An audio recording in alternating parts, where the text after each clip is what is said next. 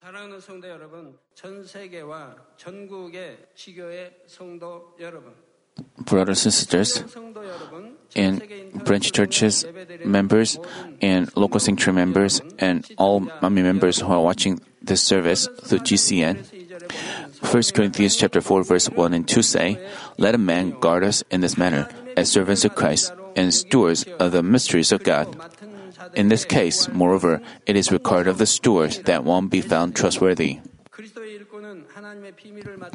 Servants of Christ are the stewards of the mysteries of God. This mystery is the method to gaining eternal life, which is hidden since before time began. Now, God does not want to keep it hidden anymore, but make it known to all peoples around the world.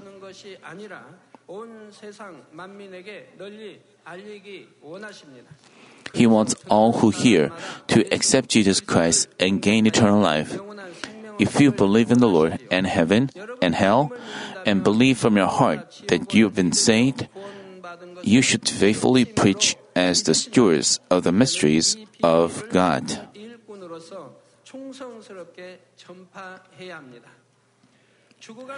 You should lead many dying souls to gain life. You should guide numerous souls who are in suffering to gain peace and comfort found in the love of God. This is the eighth session of the message of the cross.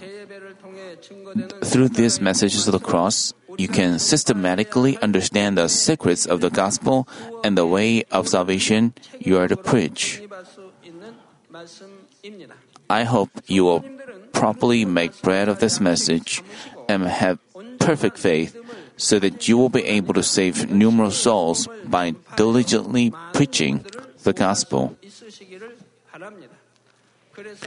I pray in the name of the Lord that you'll be praised in heaven by God, who will say, Well done, my good and faithful sons and daughters. Brothers and sisters, as I explained until the last session, Jesus, who was hung on the cross, left us seven final statements and breathed his last uh, Matthew chapter 27, verses 51 through 40, 54, talk about some amazing incidents that took place immediately after Jesus' death. And behold, the veil of the temple was torn in two from top to bottom, and the earth shook, and the rocks were split, and the tombs were opened, and many bodies of the saints who had fallen asleep were raised. And coming out of the tombs after his resurrection, they entered the holy city and appeared to many. Now the centurion and those who were with him keeping guard over Jesus when they saw the earthquake and the things that were happening, became very frightened and said, Truly, this was the Son of God. Here, here, the centurion and those who were with him didn't say this watching the saints who had fallen asleep being raised. They were actually amazed by God's wonders and power. Namely, they saw earthquake happening, rocks being split. Seeing these things, they were afraid and said, Truly, this was the Son of God.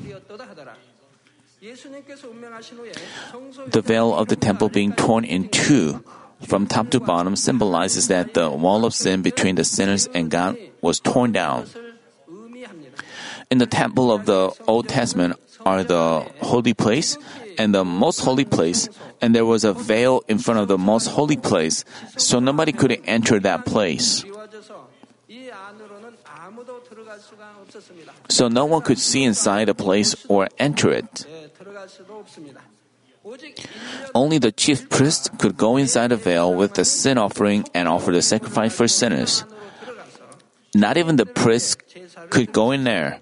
Only the chief priest went in once a year for the sin offering it was because sinners could not communicate uh, with God.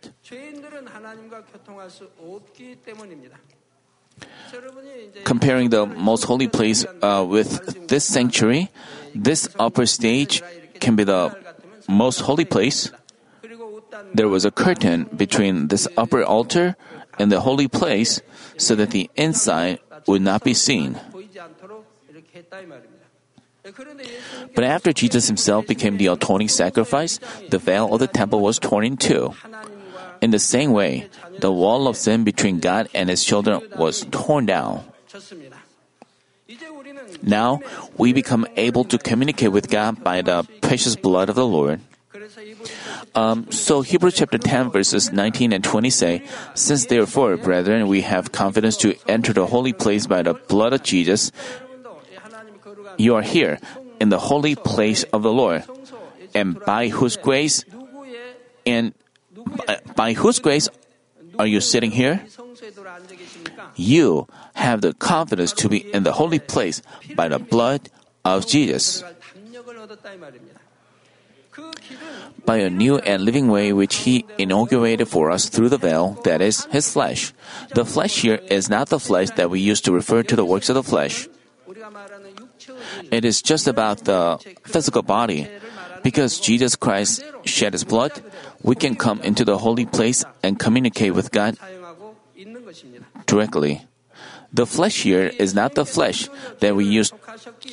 Uh, because Jesus Christ shed His blood, we can come into the holy place like this and communicate with God directly through prayer. As said, effective prayer of a righteous man can accomplish much. When a man who is blameless and loved by God earnestly intercedes with faith and love, God may give one more chance of repentance through the request of the one who is dearly loved by God.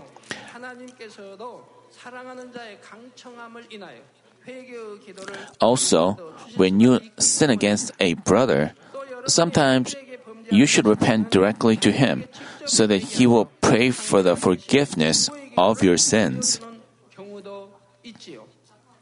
For example, when Aaron and Miriam stood against Moses, God forgave them through the interceding prayer of Moses. Also, when Job's friends sinned against Job, Job prayed for them, and God forgave those friends through that prayer.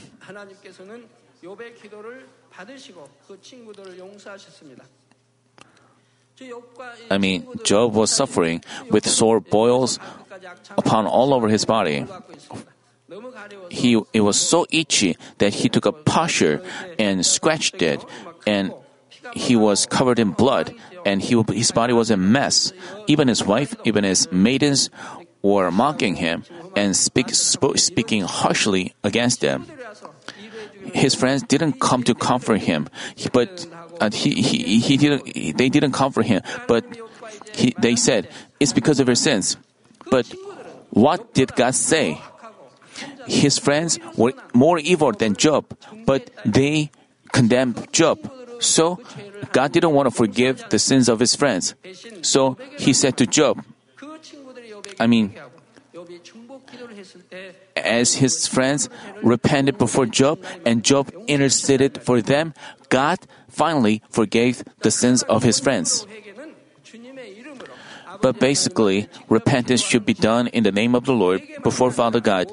It is the same with all kinds of prayers. We offer our heart directly to God through Jesus Christ, who torn down our wall of sin and became our mediator. Dear brothers and sisters, after Jesus' birth, uh, death, the veil of the temple was torn in two, and also there was an earthquake. It says the earth shook and the rocks were split. This happened because God, the ruler of heavens and earth, deeply grieved and lamented. Even lifeless rocks were split, and it is obvious that the, all things on the earth shook together. As Luke chapter 23 verse 44 says, and it was now about the sixth hour, and darkness fell over the whole land until the ninth hour. And we can see that even the sun lost its light for as long as three hours.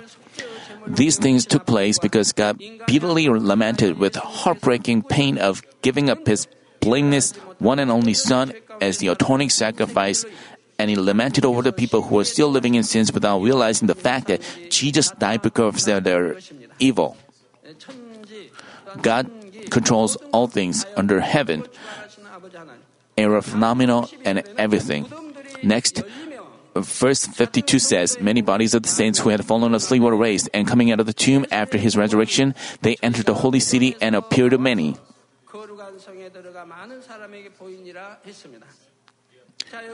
Here, they coming out of the tomb doesn't mean that their tombs were physically open. You know, they came out of the tomb and went into the holy city it doesn't refer to the city of Jerusalem. It was a physical city, Jerusalem, where people killed Jesus and the prophets, and there was much shedding of the blood, and they distrusted God. It is not called a holy city.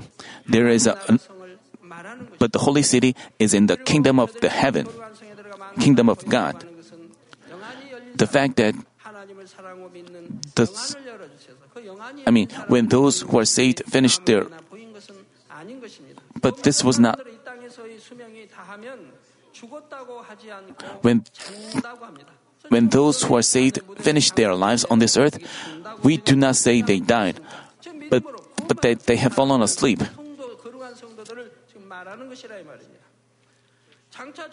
It's because when the Lord comes back again, they will resurrect like they are waking up from a long sleep, and participate in the glory of the Lord.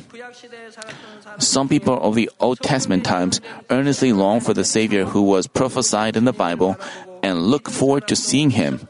Also, people like Anna and Simeon recognized Jesus as the Savior when he was just a baby before he began his ministry.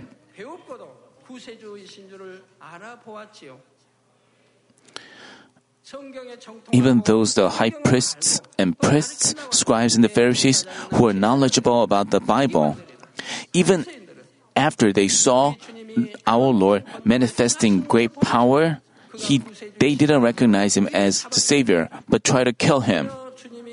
But even when our Lord was a baby, some people longed for the appearance of the Savior and fasted and prayed, and they were good hearted people without evil, and just by seeing the baby Jesus, they recognized him as the Savior. These people had a faith to be saved even though they died before Jesus accomplished the providence of salvation by carrying the cross. So they are called asleep, not dead. Therefore, the saints who had fallen asleep in today's passage refers to people who, who died before Jesus' death among those who have faith to be saved. And as said in 1 Corinthians chapter 15 verse 20, but now Christ has been raised from the dead, the first fruits of those who are asleep. The saints who had fallen asleep were able to participate in the resurrection after Jesus became the first fruit of the resurrection.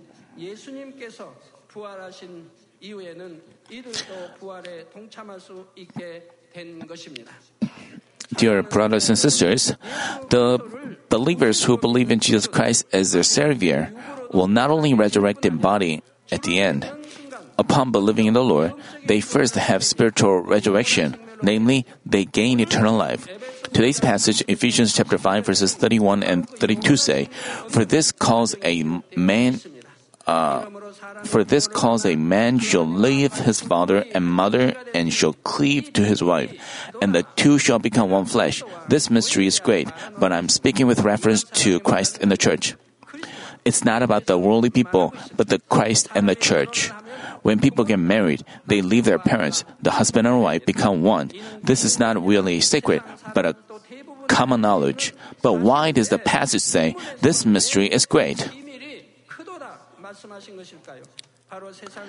um, it's not about the marriage of the worldly people, but about the Christ, the church, and the believers. It is about the providence of salvation through the cross, which is a spiritual secret hidden since before time began. In John chapter 8 verse 44, Jesus said, "You are of your father the devil, and you want to do the desires of your father."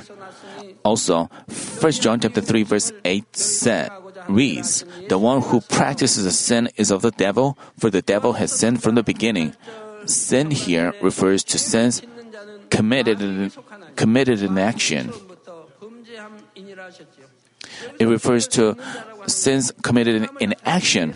It doesn't refer to things of the flesh like uh, fleshly thoughts. It refers to the sins committed in action. Those who commit sins uh, committed in action belong to the devil, so they cannot call God Father. Because God detested when he when they call him Father.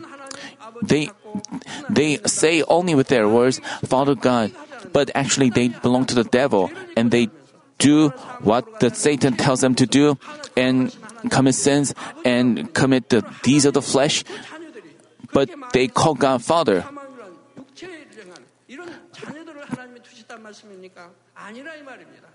That's why Father God doesn't call them to call him Father. They just they should just call him God. But actually, novice believers, but and those who are in the first or second level of faith, those novice believers, um, if they call God fa- Father, it doesn't matter. Why? Because they are like little children spiritually. But you don't necessarily have to uh, teach them to call him Father. You know, according to their faith, it's more comfortable for them to call him just God.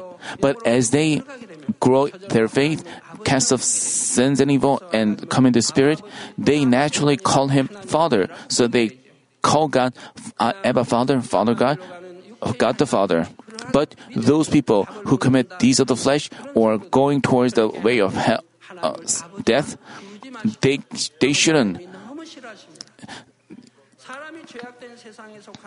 When people belong to this sinful world and commit sins with their heart and deeds, they are slaves to sin and are under the control of the enemy devil and Satan.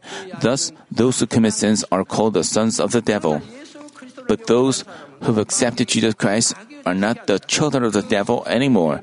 Their status changes and they belong to God as his children. They also unite with Jesus Christ, their bridegroom, by faith. Uh, once we unite with the Lord, God gives us the Holy Spirit into our heart. It said in John chapter 3, verse 6, that which is born of the flesh is flesh, and that which is born of the Spirit is spirit. When the Holy Spirit comes into us, He revives our dead spirit and lets us give birth to Spirit through the Spirit.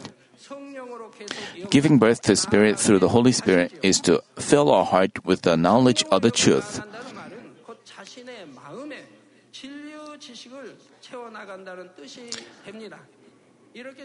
Those who give birth to Spirit through the Holy Spirit this way become God's sons and daughters and call God Father.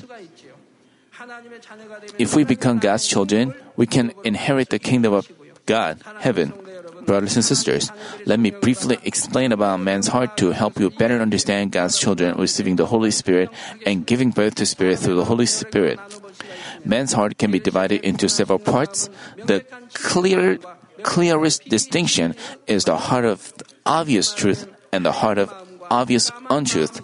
Simply put, it is white heart and black heart. A white heart is the heart of truth and goodness that follows the truth that God initially planted into Adam.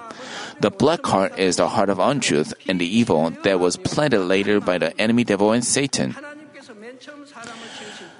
Uh, when God first created man, He breathed His breath of life into him so man could li- see the seed of life. Then God planted untruth into man, so Adam's spirit and his heart was the truth covering the seed of life. At first, Adam's heart was only the white heart, filled only with the truth. But since Adam committed a sin, his communication with God was disconnected, and the enemy devil and Satan began to plant sins and evil, unrighteousness, lawlessness, and untruth in Adam. Thus, in Adam's heart, the original white heart and the black heart planted by the enemy devil and Satan began to coexist together. And in, and in addition to these two hearts, another kind of heart was formed. It is the conscience. Conscience is formed through what you input into yourself from what you see, hear, and learn based upon your nature that you inherited from your parents.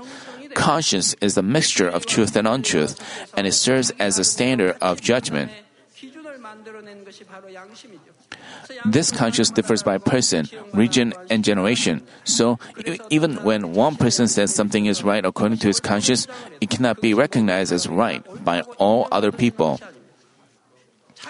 Because conscience is formed by himself, they judge and condemn others according to his own conscience. His conscience says it is right. They c- insist on his being right, but they he insists others being wrong. In doing so, they condemn others. They say he doesn't have a conscience. His conscience is seared as with hot iron. He doesn't have. He has no conscience. His conscience is destroyed. But he thinks his conscience is right. Even while he condemns others, he doesn't know that it is a sin. How ridiculous this is. Some people have qualms over trivial lies, while others don't have any qualms even after causing them such great harm with big lies. Some think it is right to pay back evil with evil, while others cannot really pay back evil with evil even though they are angry.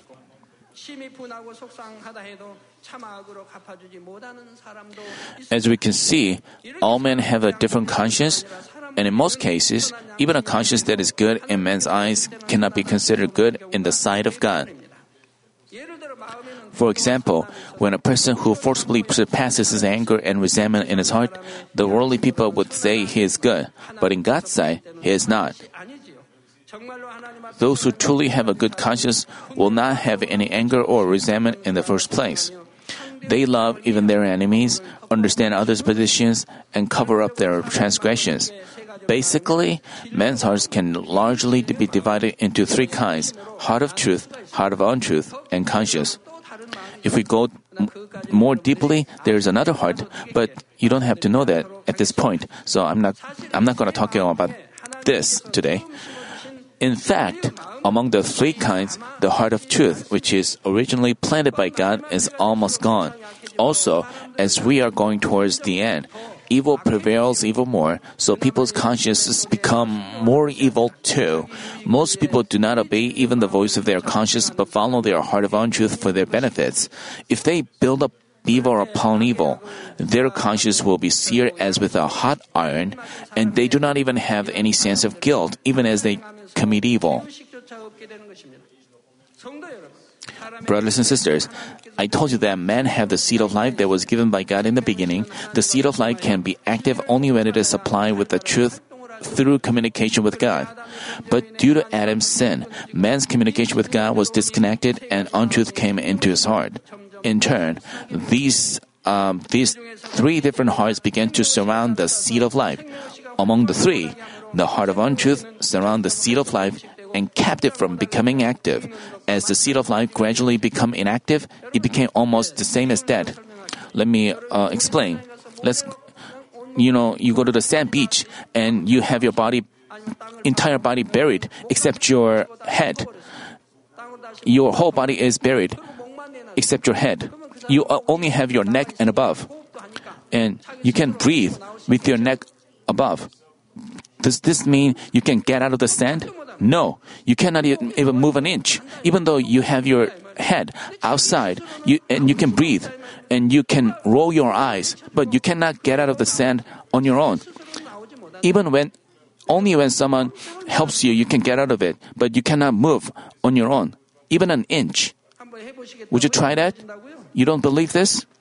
You know, if you watch the movies like many years ago, they had someone's body buried entirely, and they left him with their only with their head above the sand, and they leave, and he couldn't even move an inch. I also tried uh, tried doing that. I couldn't even move an inch. You cannot even move an inch. It's the same.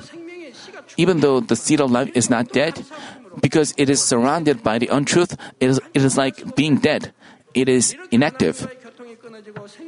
In this state, where the communication with God has been disconnected, the seed of life is an, is an, is an inactive and surrounded by the untruth. This is when we say the spirit of dead, spirit of man is dead, but it's not that the seed of life is completely dead.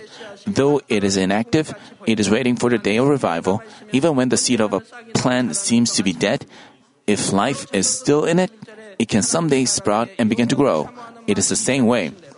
As said in Ecclesiastes chapter 3 verse 11, he has also set eternity in man's in their heart. Although the seed of life become inactive, it longs for eternity, the truth, and God is waiting for the day of revival. In Romans, we find that all things groan and long for the time when all things will be recovered. Then, when does the spirit of man revive again? It is when we receive the Holy Spirit, when we hear the gospel, the light of God, life and truth is shone upon our heart. Then the heart of truth, the good heart that is remaining in our heart, accepts the light and we accept Jesus Christ as a Savior. Then God sends the Holy Spirit into our heart, and this Holy Spirit gets combined with the seed of life in our heart.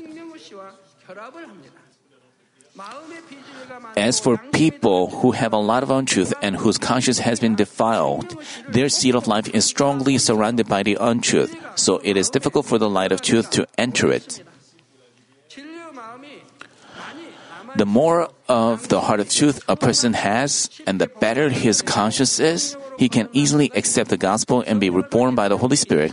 Once we receive the Holy Spirit, the seed of life begins to move and act. The communication with God, which has been disconnected since Adam's fall, resumes. And we are again supplied with the knowledge of truth. The heart that is filled with such untruths as hatred, arrogance, quarrels, anger, and, and adultery begins to be replaced by the truth like love, service, humbleness, and peace. This is the process of giving birth to Spirit through the Holy Spirit. And what we must do in this process is to pray. As we pray with all our strength, we can receive God's grace and strength from above to cast off the untruth of our heart. Um, as we keep on doing this, the heart of truth gains more strength, but unless we pray, we just remain men of flesh.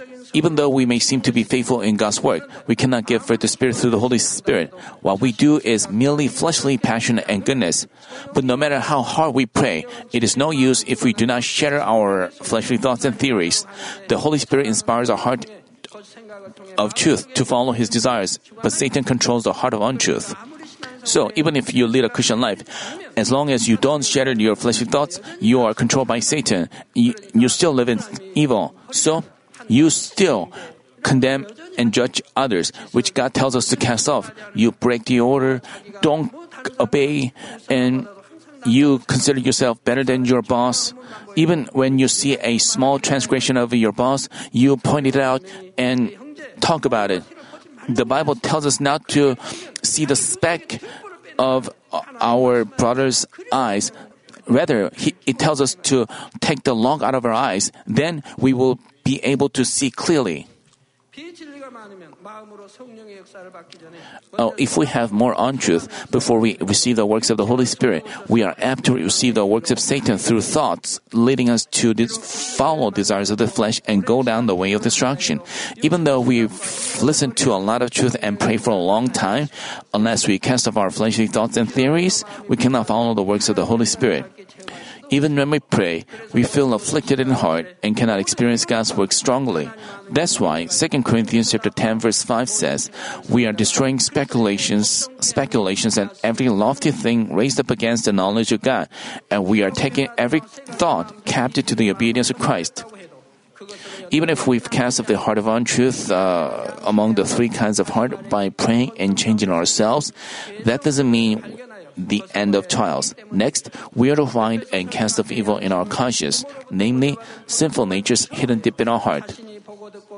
Earlier, I told you that conscience is formed through what we input by seeing, hearing, and learning things based on the nature we inherited from our parents. This conscience creates another deep nature of our own, and this is the heart placed deep inside of which even we ourselves are not aware. The untruth in our nature does not agree with the righteousness of God, but it seems so right just in our eyes. So it is never easy to find it on our own and cast it off. That's why God allows trials to let us find the untruth in our nature and makes us completely holy. Even, even the blameless, even the blameless Job had to go through severe trials to realize and cast off his self righteousness.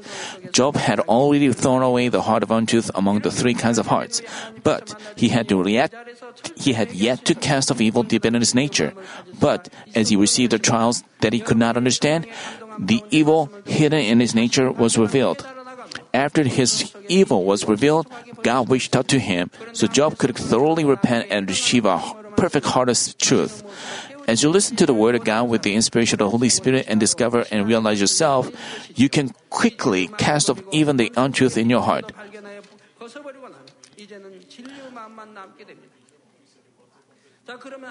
Um, then you can, um, I mean, you can be recognized as a man of spirit before God and always experience the holy spiritual realm. As said in 1 John chapter 3 verses 21 and 22, since your heart doesn't condemn you, you have boldness before God and receive whatever you ask of him. As said, if you can, all things are possible to him who believes. Everything is done according to your faith. As much as you as much as the heart of truth combined with the seed of life grows, we will wholly unite with our Lord and also come closer to the throne of God in heaven. Let me conclude the message. Today, as said, this mystery is great. I explained to you the process of uniting with the Christ who carried the cross and opened the way of salvation for us and gaining eternal life. Believers who have accepted Jesus Christ have departed this world that is controlled by the devil and become united with the Lord, our bridegroom. Just as a new life is conceived when a man's sperm and a woman's egg meet, when the believers unite with Jesus Christ, our bridegroom, they conceive an eternal life. Jesus said in John chapter 17 verse 21 that they that they may all be one, even as thou, Father, art in me, and I in thee, that they also may be in us, that the world may believe that thou didst send me. As the Lord is in the Father, and the Father in the Lord, the Lord and the Father are one. Also, just as a man and a woman unite with each other and become one, if we unite with our Lord, our bridegroom, we become one with the Lord and the Father God. Now, do you understand why the Bible, do you understand why the Bible calls our Lord the bridegroom and we his brides? As much as we cast off untruth from our heart, replace it with truth, and achieve a heart of spirit, we can become one with God all the more. Galatians chapter 4 verses 4 through 7 say, But when the fullness of time came, God sent forth his son, born of a woman, born under the law, in order that he might redeem those who were under the law, that we might receive the adoption as sons. And because you are sons, God has sent forth his the spirit of his son into our heart.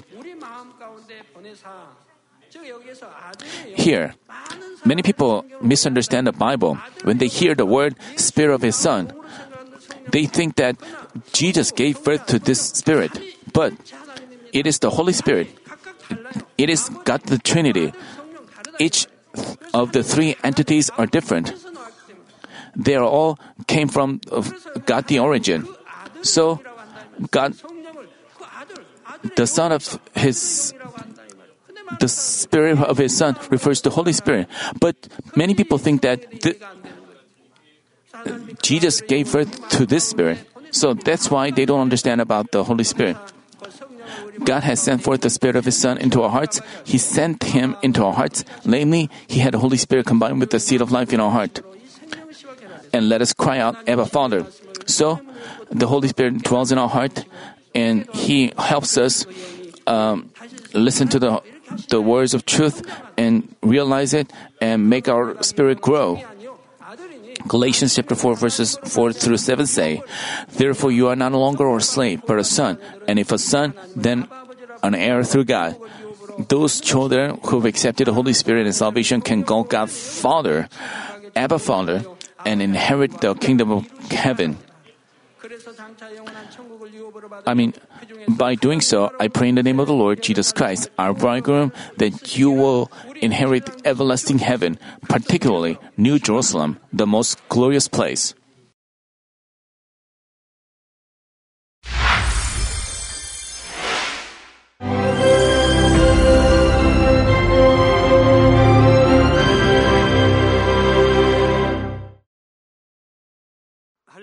Hallelujah. Almighty Father God of love, please lay your hands on all brothers and sisters receiving this prayer here in attendance. Lay your hands on all the members of the branch churches and local sanctuaries, and all the GCN TV viewers, and those who are watching via satellites, cables, and internet all over the world. Plant faith in their hearts and drive out their negative thoughts and doubts let all the trials and afflictions leave them. By the fire of the Holy Spirit, from head to toe, scorch their sick and affected parts, including all cells, tissues, and nerves, all internal organs and intestines. Let the light of creation come upon them. In the name of the Lord Jesus Christ, I command the enemy devil and Satan, all diseases, germs and viruses, and infirmities go away. Let the light shine on them. Scorch their incurable and long-term diseases by the fire of the Holy Spirit. Burn all kinds of endemic and contagious diseases like malaria. All epidemic diseases such as colds and fever go away from them. Protect them, Father, from any kind of germs and viruses and bacteria. Heal them of all kinds of cancers stomach cancer, lung cancer, liver cancer, breast cancer, womb cancer, intestinal cancer, and all other diseases like AIDS, leukemia, cerebral apoplexy, high blood pressure, low blood pressure, heart disease, lung disease, diabetes, women's disease, thyroid diseases, and all inflammations. Let them be made whole from the polio, stroke, arthritis, herniated discs, and many others. Let all kinds of pains disappear from them, like back pain, headache, and neuralgia. Set them free from epilepsy, autism, depression, neurosis, and all other mental diseases. Loosen them from all kinds of paralysis and let them get up, walk, and jump. Let them regain good eyesight and restore good hearing. Let the blind open their eyes. Let the deaf come to hear and let the mute begin to speak. Heal accidents after effects. Restore their ruptured and broken bones. Restore them from burns and let the heat and burning sensation go away from them. Father, let there be no scars left. Be cleansed from all kinds of drug addictions and poisoning. Father, regenerate dead nerves, tissues, and cells and bring the dead back to life. Bless them to conceive a baby. Father, please give them blessing to conceive a baby. In the name of Jesus Christ, I command the enemy devil and Satan, the ruler of the air, the evil forces and their servants, go away from them. Go away, evil spirits, unclean spirits, deceiving spirits, spirits of falsehood, separating spirits, and all forces of darkness. Loosen all bonds of wickedness and darkness, and go away from them. Let the light shine on them.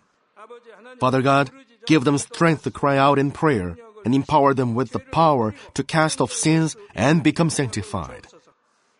Let them be in good health as their soul becomes prosperous, and let their family be evangelized.